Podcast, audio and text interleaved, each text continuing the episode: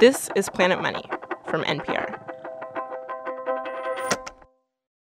The last few weeks have been exhausting for a lot of people, especially people in Minneapolis, including Javier Morillo.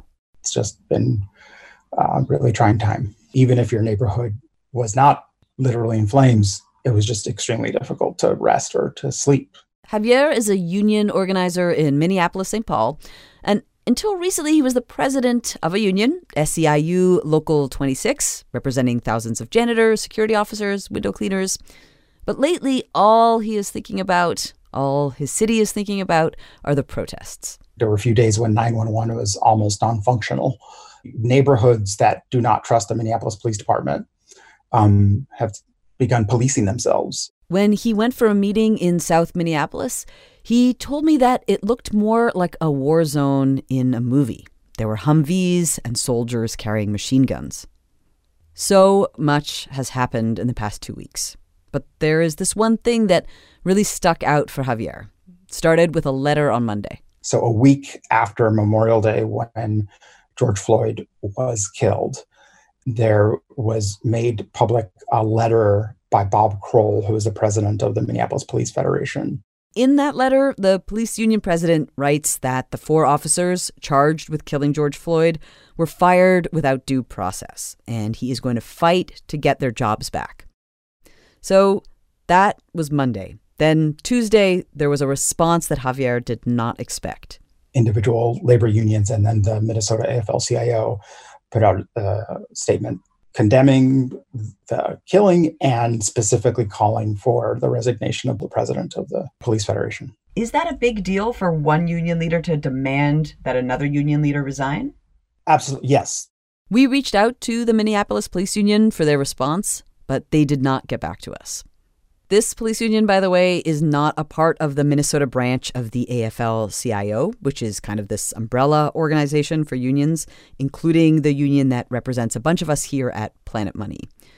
Now, calling for the resignation of a union boss might sound small, but this was a very big deal. Unions don't usually trash talk other unions. Usually they're all about solidarity, but not this week. These labor leaders accuse the president of the police union of failing the movement and the people of Minneapolis. I mean, I'm, I'm glad that we're finally having a, a full conversation on the labor side. Javier, remember, he's a former union president himself. He says police unions are just not the same as other unions. For one, police unions are really powerful. They are wildly successful at saving the jobs of people whose jobs should not be saved. Compared to other unions, they have all of these tools to keep their members from getting fired or even disciplined. So, in this moment, Javier is like, we have to talk about our police union, what makes them different, and how they need to change. My personal feeling is that the, the greater good demands that we take this on and that the labor movement speak up. And if it means that the police union does not exist anymore, I personally am fine with that because that, that's fairly radical thing to say because you're saying I believe in organized labor, but not for this group of worker. I, and I, I think that colleagues in the labor movement may disagree with me, but I think we need to hit reset. Period. Hello and welcome to Planet Money. I'm Amanda Aronczyk. Police unions are not like other unions. Today on the show, we look at the data how police unions got so powerful, and how their very existence might lead to more people being killed by police. The rest of this episode comes from our daily podcast, The Indicator. Cardiff Garcia and Stacey Vanek Smith will pick it up after the break.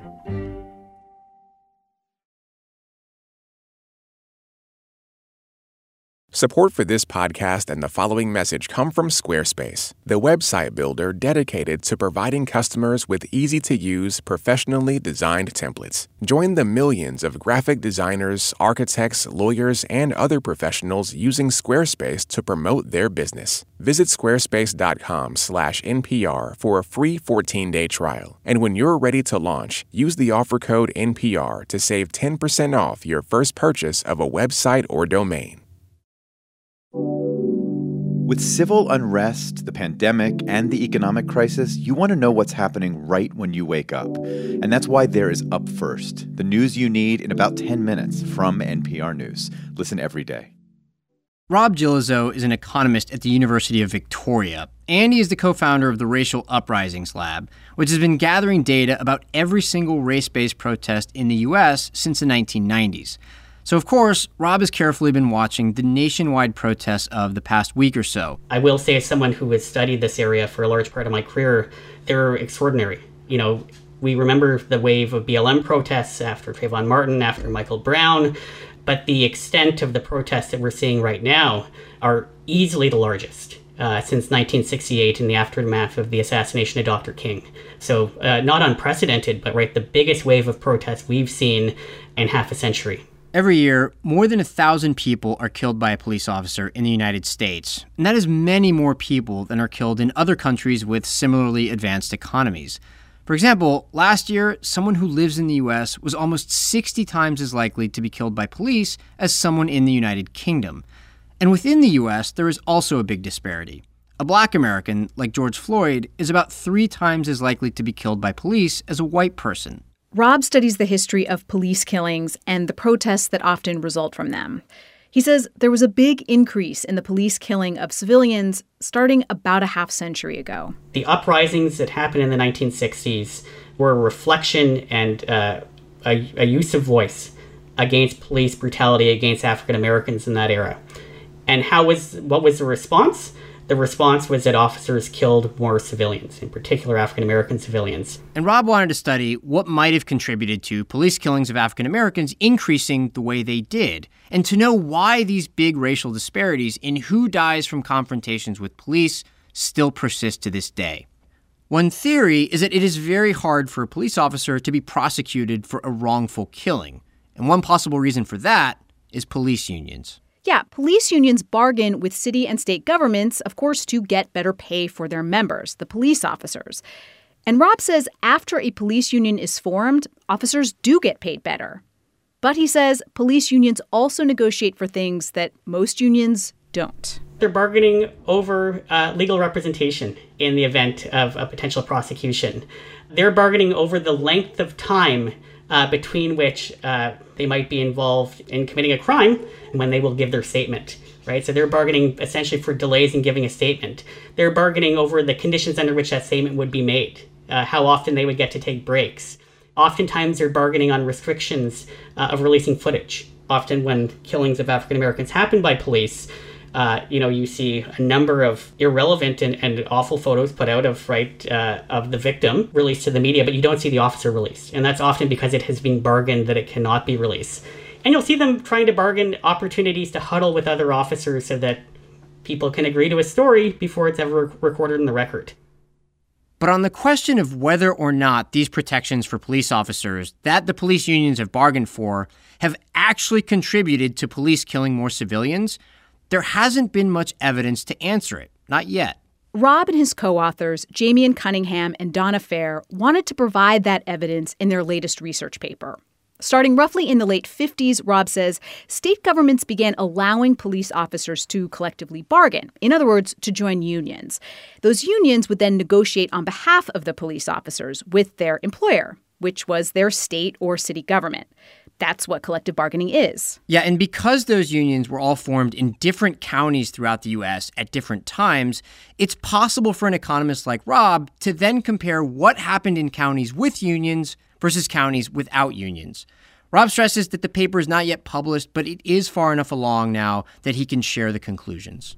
This is where we found a really remarkable uh, and really horrible result. We found that after officers gained access to collective bargaining rights, uh, that there was a substantial increase in killings of civilians. 0.026 to 0.029 additional civilians are killed in each county in each year, of whom the overwhelming majority are non white. Uh, that's about 60 to 70 per year civilians killed by the police in an era historically where right, there are a lot fewer police shootings. So that's a humongous increase. And as Rob says, pretty much all of that entire humongous increase was killings of non white civilians. So bargaining rights are leading to a substantial increase in the number of primarily African Americans killed by police officers.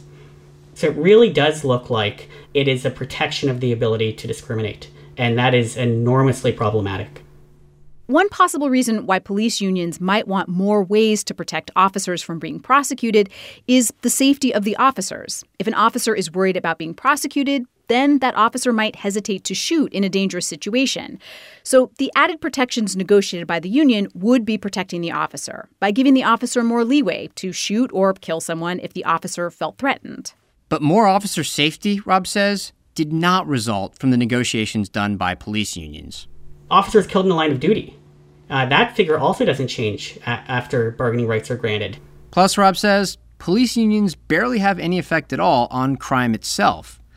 Now, Rob's paper does not talk about any specific police union. Instead, he says it shows a systemic problem, something in the structure of these collective bargaining agreements that is making discrimination against non white civilians worse. And finally, Rob emphasizes that it's also important to keep in mind who police unions are negotiating with, who their employers are, the state and local government, which is elected by voters and is accountable to them, which might mean that voters themselves share some responsibility for the results of these negotiations, he says. Right? If you are a local government, you're bargaining with your police union, you probably mainly care about keeping costs down, right? Because you don't want to raise local taxes. Uh, so you're holding that down, and you maybe give the police union other things that they want that don't have a fiscal cost. And maybe those things are exactly what's leading to this increase in killings of non white civilians. Uh, so, looking at that interplay, I think, is a really important policy point, but also a really important research point. Because, right, in this case, it is the employer's obligation. The employer is our governments, right? It is bodies that Americans elect, and they don't seem to really be sitting down at the bargaining table and actually putting lives of non white civilians uh, as their top priority.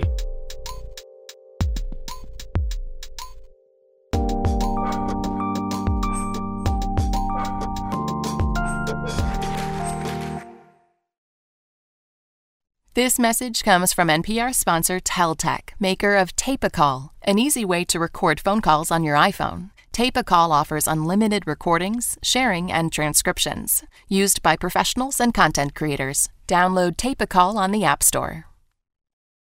This week on It's Been a Minute, I talk out the news with my Aunt Betty. I'm more concerned about the black men that I love than anything in the world because I just don't want to get that call.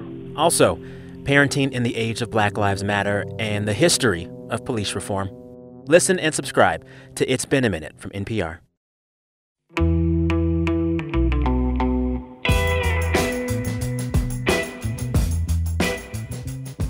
That was Cardiff Garcia and Stacey Vanek Smith. If you're not already subscribed to The Indicator, what are you waiting for? In one episode, they went looking for the wave of bankruptcies that is supposed to be happening and found out why it's not crashing down just yet.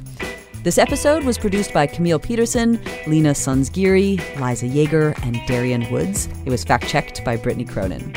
Let us know what is on your mind. You can send us an email, planetmoney at npr.org, or we're on Twitter, Facebook, Instagram, and even TikTok.